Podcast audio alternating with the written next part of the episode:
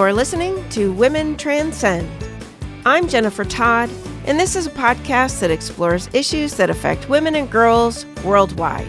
Each episode, we take a deep dive into a topic of national or international significance and discuss the particular impact on women and girls and how they are able to overcome or transcend. Whether you are a friend of the pod or a new listener, we're really glad you have found us. We bring Women Transcend to you each week. If you like the program, one thing you can do to support Women Transcend is to tell one other person about our show.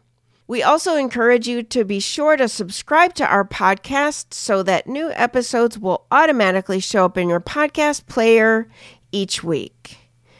A quick programming note Women Transcend is currently running a Kickstarter campaign to raise money so we can launch season two. We ran 26 weekly episodes in season one. We hope you enjoyed our programs as much as we enjoyed bringing them to you. We'd appreciate if you'd consider helping us to deliver season two, which we hope will be even more provocative and impactful with your help. If you're interested in helping us out, go to our webpage, which is www.womentranscend.com, and you can find a link directly to our Kickstarter campaign under the About Us tab. Our campaign runs through September 9th.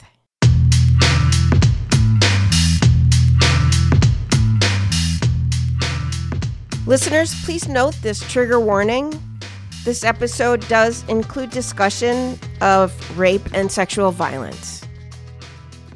Hi, friends. This is Jennifer Todd, and I am joined by John Philbeck. Thank you, John, for joining me. How are you today? I'm doing pretty good. How are you doing, Jennifer? Good. We are tackling a really big topic today. Yes, we are. We are going to be talking about women and children living in a conflict zone. So, my interview coming up next is with Annie Agle, who is an amazing woman who has done a lot of work in development and international relief. Um, just phenomenal. Definitely stay tuned. But I think this is an issue that falls square within what we try to do with Women Transcend, which is bring up the important issues that nobody's talking about, but really we should be. Yes and women living in conflict zone or war, living in turmoil. Yeah. And how they're able to hold families together and, you know, feed kids yeah. and care for um, their families. But even more than that, just survive. Yeah. It really, it's one of those things where you, consciously you know it happens, but you don't really think about what the reality is like for those for those people in that situation and, and how they're able to to cope and just and go on living into those situations. Yeah, I I think it's kind of honestly hard to be empathetic when it's so vastly different from our day-to-day experience. Yeah. You know, I want to learn about this and and be empathetic, but it's such a struggle. So I want to talk about how women and children are used, how there's a strategy around the use of women and children during conflict yes. or during war. Yes. And this is something that, again, I just don't think that people know about. This was the, the mind blowing part of this interview for me. I just I really had no idea. Um, not not just that women and girls are are being, you know, subjected to all the the upheaval, but they're actually being used for these sort of nefarious purposes.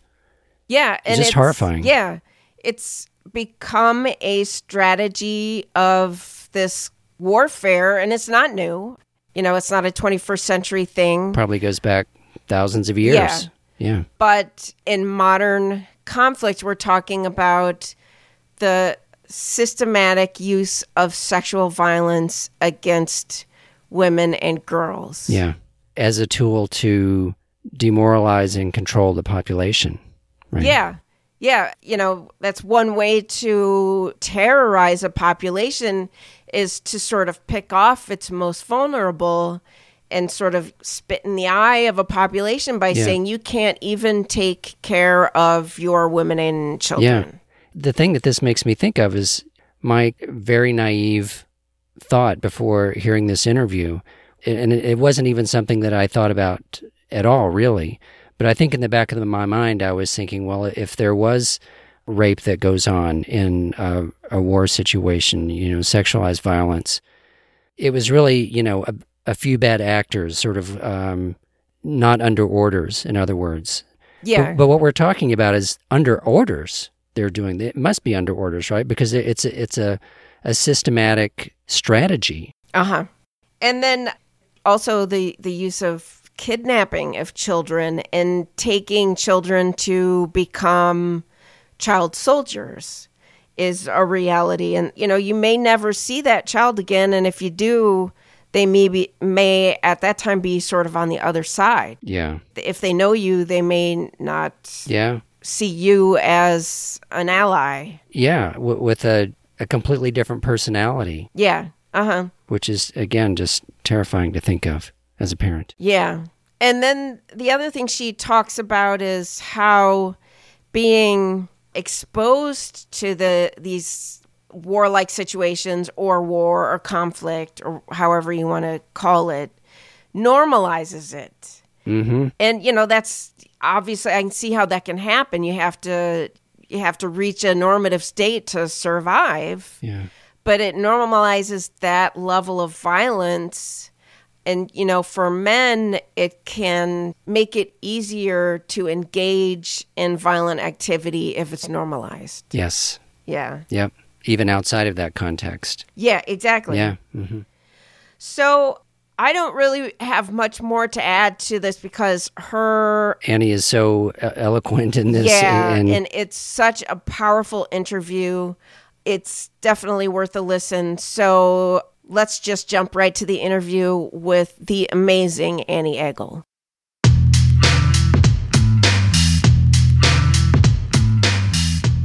my guest today is annie Agle annie is the managing director of development 3 welcome to women transcend annie Thank you so much for having me, Jennifer. I'm honored to be here. Yeah, I'm really excited to talk with you about issues that are so very important and yet tend to receive relatively little coverage. They seem to be the things that get bumped off of the the mainstream media the first um, when there's breaking news, um, and that's women and children in conflict zones, or you know, in the middle of any kind of conflict. And I know that you have done some research and have some experience in this area, so I'm really anxious to talk with you and get your thoughts on this. So, women are generally the the keeper of the family and the keeper of the household. And when there's a conflict, whatever kind it is, internal, external, war, civil war, whatever, that household is disrupted and they may be physically disrupted and internally displaced or they are in place but it, it's my impression it's the woman that the mother the the grandmother that holds the family together and cares for the kids and makes sure that people in the family get fed during a conflict is that fair to say Yes, I think that um, mothers are tasked with the impossible duty of trying to normalize life in very abnormal situations of upheaval. And this creates incredible strains that are specific to women and children in the sense that it's not a really achievable undertaking in the first place to create normalcy when there's really no architecture around you to do that. At the same time, women are also being targeted by specific gender based violence crimes and are particularly vulnerable. So, not only do they have the expectation on their shoulders of continuing in their role as mother, but they also are particularly vulnerable to the conflict and crimes around them. And it creates a very taxing situation that results in a lot of sexualized violence, and in the Western side, a lot of sensationalism and kind of fetishization of the women and children experience, which we use to sort of tag at heartstrings without telling the more complete story there. That is an excellent point that cannot be highlighted more. For example, that extraordinarily disturbing picture of the Syrian children on the beach. Yes, correct. And I do think that there are many journalists who can use these stories and use photojournalism in ways that really humanize uh, the story and convey a sense of urgency around what's occurring.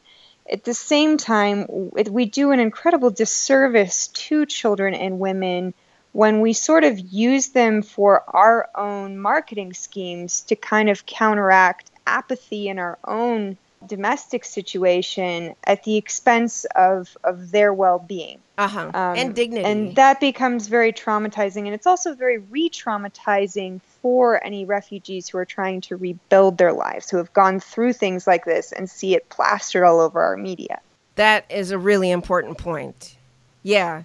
And even if they haven't been through that specific event or you know ne- necessarily from that specific area of the country you can be triggered by something very upsetting you know the loss of a child and seeing something like that can trigger deep feelings. Sure. Yeah. I mean one of my uh, clients who i worked with uh, he had this really poignant comment when i asked him what, what what had been the hardest aspect of coming to the eu and restarting his life and he said that it wasn't until reading European newspapers that he realized how awful his life had been and that he felt both ashamed and for the first time really angry about what had happened to him. And he felt like in Europe he thought he was going to be able to escape this past that for him wasn't just a story of victimization, it was a story of victory, of, of getting himself and his family to a safer area, of surviving what they had gone through, of doing it with their family intact, miracle by miracle. And that arriving here sort of trivialized it, and people's reactions to him and his family were so uh, sentimental in some ways that it made him feel very bad about what had occurred for him in a way that he hadn't felt before, which I thought I thought was an interesting comment for someone to make and an interesting comment on our society. Yeah, absolutely. Yeah. I did an episode um, a couple of months ago on refugees, and I spoke with a gentleman who was an aid worker, and he said it wasn't until he started working in refugee camps that he realized that he himself was a refugee his parents having fled Pakistan when he was young. So that just triggered that memory for me. Not that that was a traumatic memory, but you mentioned ways that women and children can be victims or victimized during conflict. And, you know, one can easily see how that can happen because systems have broken down by definition. There's chaos and, and a lack of protection. What kind of, of ways are, are women and children victimized? Um, I think, generally speaking, control of women is one of the first tenets of any kind of antagonizing entity. And so the issue of really looking at violence against women in times and areas of conflicts really started with a, a, kind of seminal book called Sexual Violence Against Jewish Women During the Holocaust by Sonja Hedgepeth and uh, Rochelle Saidel.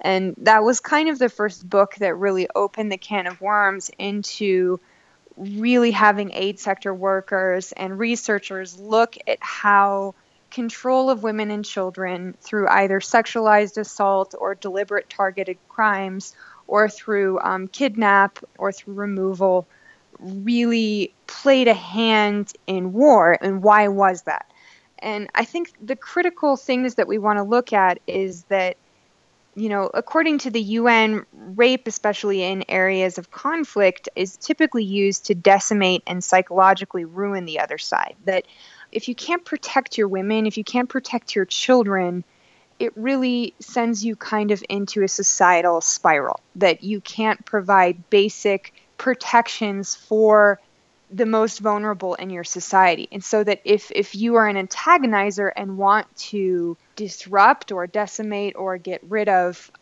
an ethnic group or another political entity, one of the most effective ways of diminishing morale and really contributing to that effort is to attack women and children. And obviously, sexualized violence is one tool that is very frequently used. Uh-huh. And uh, in terms of children, you know, rape against children, that's that's one aspect, but also just starvation, also just uh, deliberate um, incorporation of children as child soldiers into conflict. Yep. It neutralizes the threat posed by future generations, Mm-hmm. and it also breeds them into a new culture of soldiering and conflict that becomes their religion. It becomes their childhood. Uh-huh. Um, and so uh, these are the kind of tools that are frequently used against women and children. Wow, that's so strikingly powerful. Um, and then what about the role of trafficking and who is vulnerable to be a victim of trafficking during conflict? I mean, again, I think women and children are always going to be more vulnerable. Uh-huh. Um, you know, they're not given tools for protection. They're frequently in a kind of limbo area where there really is no political governance structure. So there are no services, there are no protections. In many cases where conflict occurs, also are areas where there is a cultural context of more traditional societal structure that's underpinned by widespread acceptance of patriarchal norms and perceptions that can normalize rape and trafficking and subordination of women and children. And that's taken from a lot of UN research. Uh, the, the links between where rape and trafficking occur in conflict zones, it's not enough that there just be a conflict although obviously rape always goes up where there's a conflict, but to see it in very extreme numbers, like we see in the Democratic Republic of Congo, Yeah. like we saw during Rwanda, like we are Mhm. seeing in Syria, it also is worse when there's already an existent culture that is not thrown into upheaval the same way a political structure is. That culture is still there. Mm-hmm. And so you have a backdrop of no protections for women and children. Those are removed. And you have a culture that says women are owned, Yeah. women are controlled, children are products of women until they reach maturity. They are to be controlled and they are to be treated as chattel. Uh-huh. And so you have this kind of situation where protections are removed, upheavals in place, there's a desperation for money, and this leads to trafficking and gender violence. Yeah. In areas where there are conflicts or conflict zones, uh, one other thing that comes out of these areas are extremists or r- radical extremists, or I'm trying not to use the word terrorist. And you had some thoughts on that? Sure, sure. Yeah. I mean, one of the more interesting psychological studies that I believe was carried out by the World Bank interviewed men before and after engaging in soldier actions in uh, conflict upheaval. And before they fought and were kind of indoctrinated into war and the project of war, only 2% of them said that they enjoyed hurting people for the sake of hurting people. After two years of war, 44% of them said that they enjoyed hurting people for the sake of hurting people. After four years of war, 65% of them said that they enjoyed hurting people. Wow. And so I think it's important to understand how traumatizing conflict is and how normalizing violence becomes Uh huh. and uh, how seductive it can be and uh, deteriorating to humanity. And so I think conflict produces conflict, Yep. uh, trauma produces trauma, Uh huh. and I think it also produces human migration. Yes. And so you have you have a whole demographic of people, whether they're internally displaced, whether we're talking about Syrians, which are, you know, that's kind of the one that's on our consciousness right in our consciousness right now. It delivers a population who has known trauma, and these communities are more likely and more susceptible to radicalization because of the conflict they have experienced. And that's really important to understand. It's really important to understand that is a precursor to not radicalize that therapy is really important. And uh-huh. that was the other thing. Some of these boys who were done for the same study, once they found that they got therapy and some of them did yoga, they, they went through a whole like shedding your conflict, the stats went back. The same individuals who had said that they enjoyed hurting people very much by the end of this uh, this therapy treatment and integration program said that they were they felt no pleasure in hurting people that they understood conflict better than their therapist did and that now they were in a position to say no for this and then they became actually very well placed and very emotionally stable in their ability to be uh, peacekeepers wow right? and so it's not to say you can't reverse that and in many cases people who have experienced conflict if they're given the access to the kind of support they need are actually the best positioned people to go back and advocate for peace in their community. And so it's not to say you can't reverse it. Uh-huh. But what happens on the ground happens in the mind. Right? And I think that's really important. So it's such a huge aspect of talking about these issues has to be talked about with a sense of any solution involving mental wellness programs. Uh-huh. So we're specifically talking about males who were involved in violence and combatants. Do you have any thoughts on the therapy or recovery of women who have been traumatized? Absolutely. And there are many important things. The first of all is you need to address cultural stigma. So, a huge problem with addressing rape is that, first of all, many, many women believe that rape is normalized they don't really see rape as rape until you have this conversation. So it's really important that when journalists and when aid sector workers have these conversations that they do so with incredible sensitivity and only after having received very specific training in how to have these kind of conversations because many women aren't aware of how traumatized they are until you have these conversations uh-huh. with them. And that's the moment when you also need to come in with mental support. Obviously, first is the medical support, any kind of examinations that need to occur, any kind of evidentiary support that might help for fact finding and, and help for justice, and then obviously just physical treatment. And after that, mental counsel really happens next. And that takes a long time. And it's really best if you incorporate and train women who have suffered from these crimes about how to talk to other women who have suffered from these crimes because you know rape in America is a very different phenomenon than rape yeah. in Africa. The scars are different, the process of healing is a little uh-huh. bit different even if the physical experience is, is the same. So, I, just any of these programs, I was just going to wrap up, need to be culturally sensitive. And the best way for them to be culturally sensitive is to primarily be run and organized and directed by women who have themselves gone through the healing process and are now in a position to help other women in their community go through that same process. Uh huh. And I would think that it would be really important to engage women from similar or the same culture who would, would understand the cultural underpinnings and ramifications Correct. of being a victim. Correct, correct. And each society, I mean, some societies have more stigmas than others.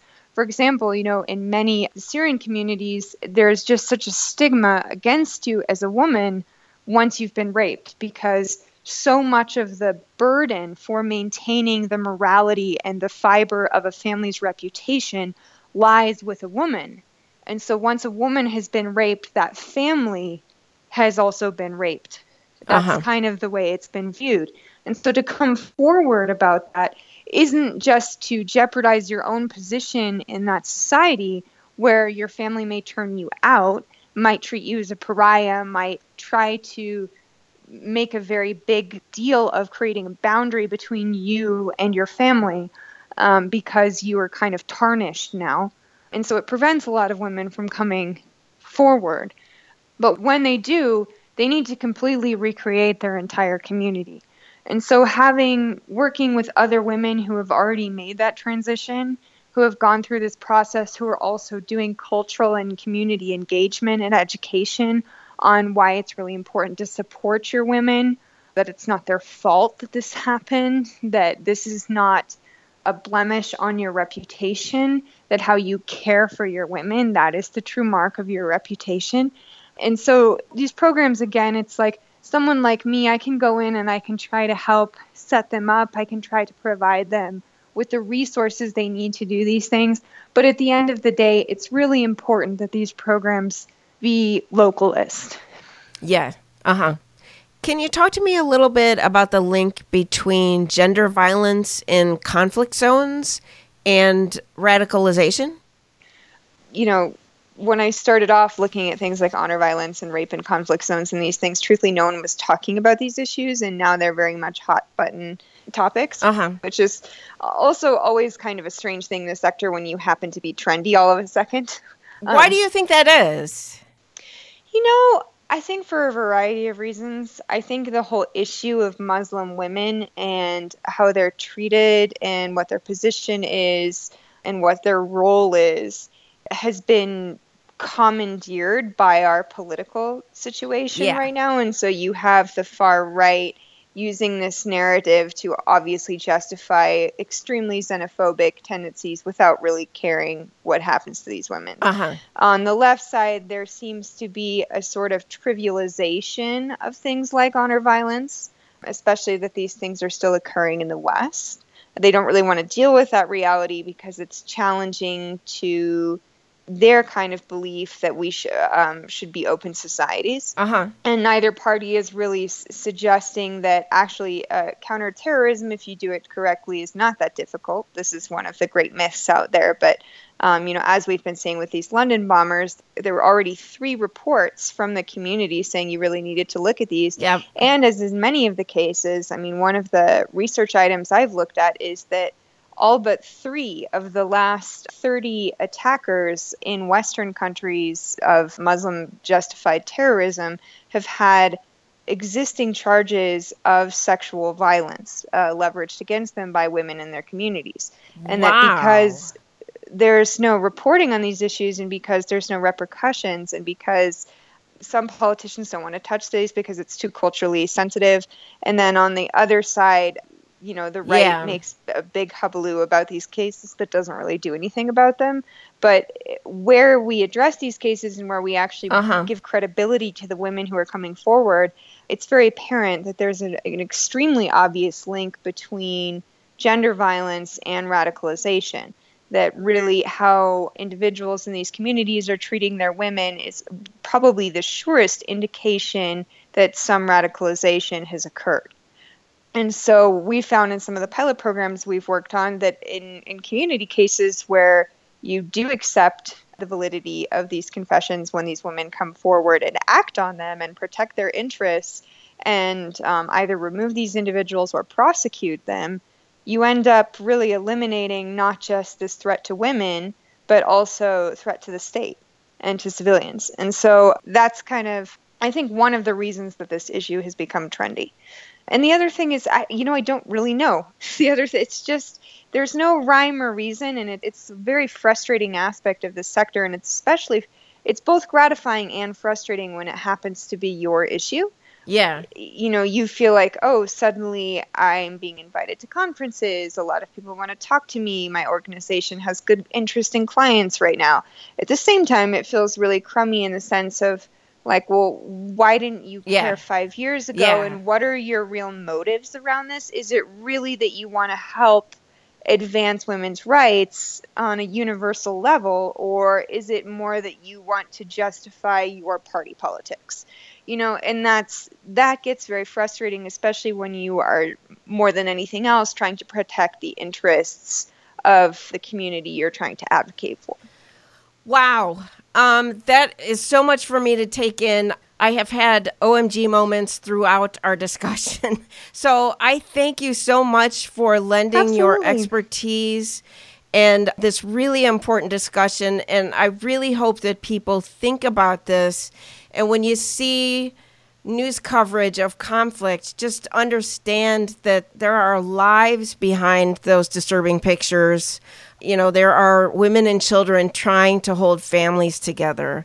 Um, so I thank you for having this important discussion and also for your really important work. And I appreciate that so much just as a fellow human on walking this earth as softly as I can. Oh, thank you so much. What a nice closing statement.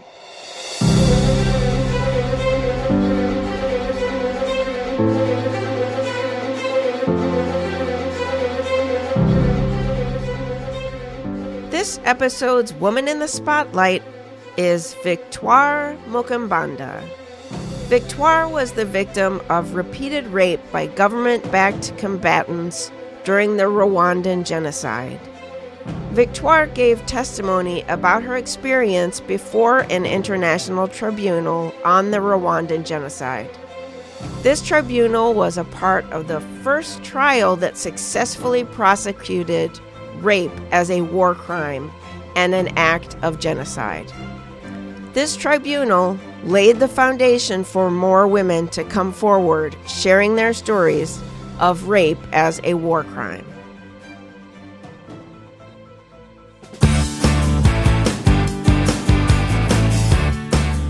Thanks for joining us for this episode of Women Transcend. You can do us a big favor and tell at least one other person about our podcast and how to find us. Don't forget to subscribe to our podcast so you can be sure you won't miss an episode. It will automatically show up in your podcast player. A big thanks to Annie Agle for speaking with me for today's powerful episode, and to John Philbeck for doing all of the fabulous sound artistry so that we sound so good tweet us at Women Transcend or follow us on Facebook. We always enjoy hearing from you. That's all for this episode.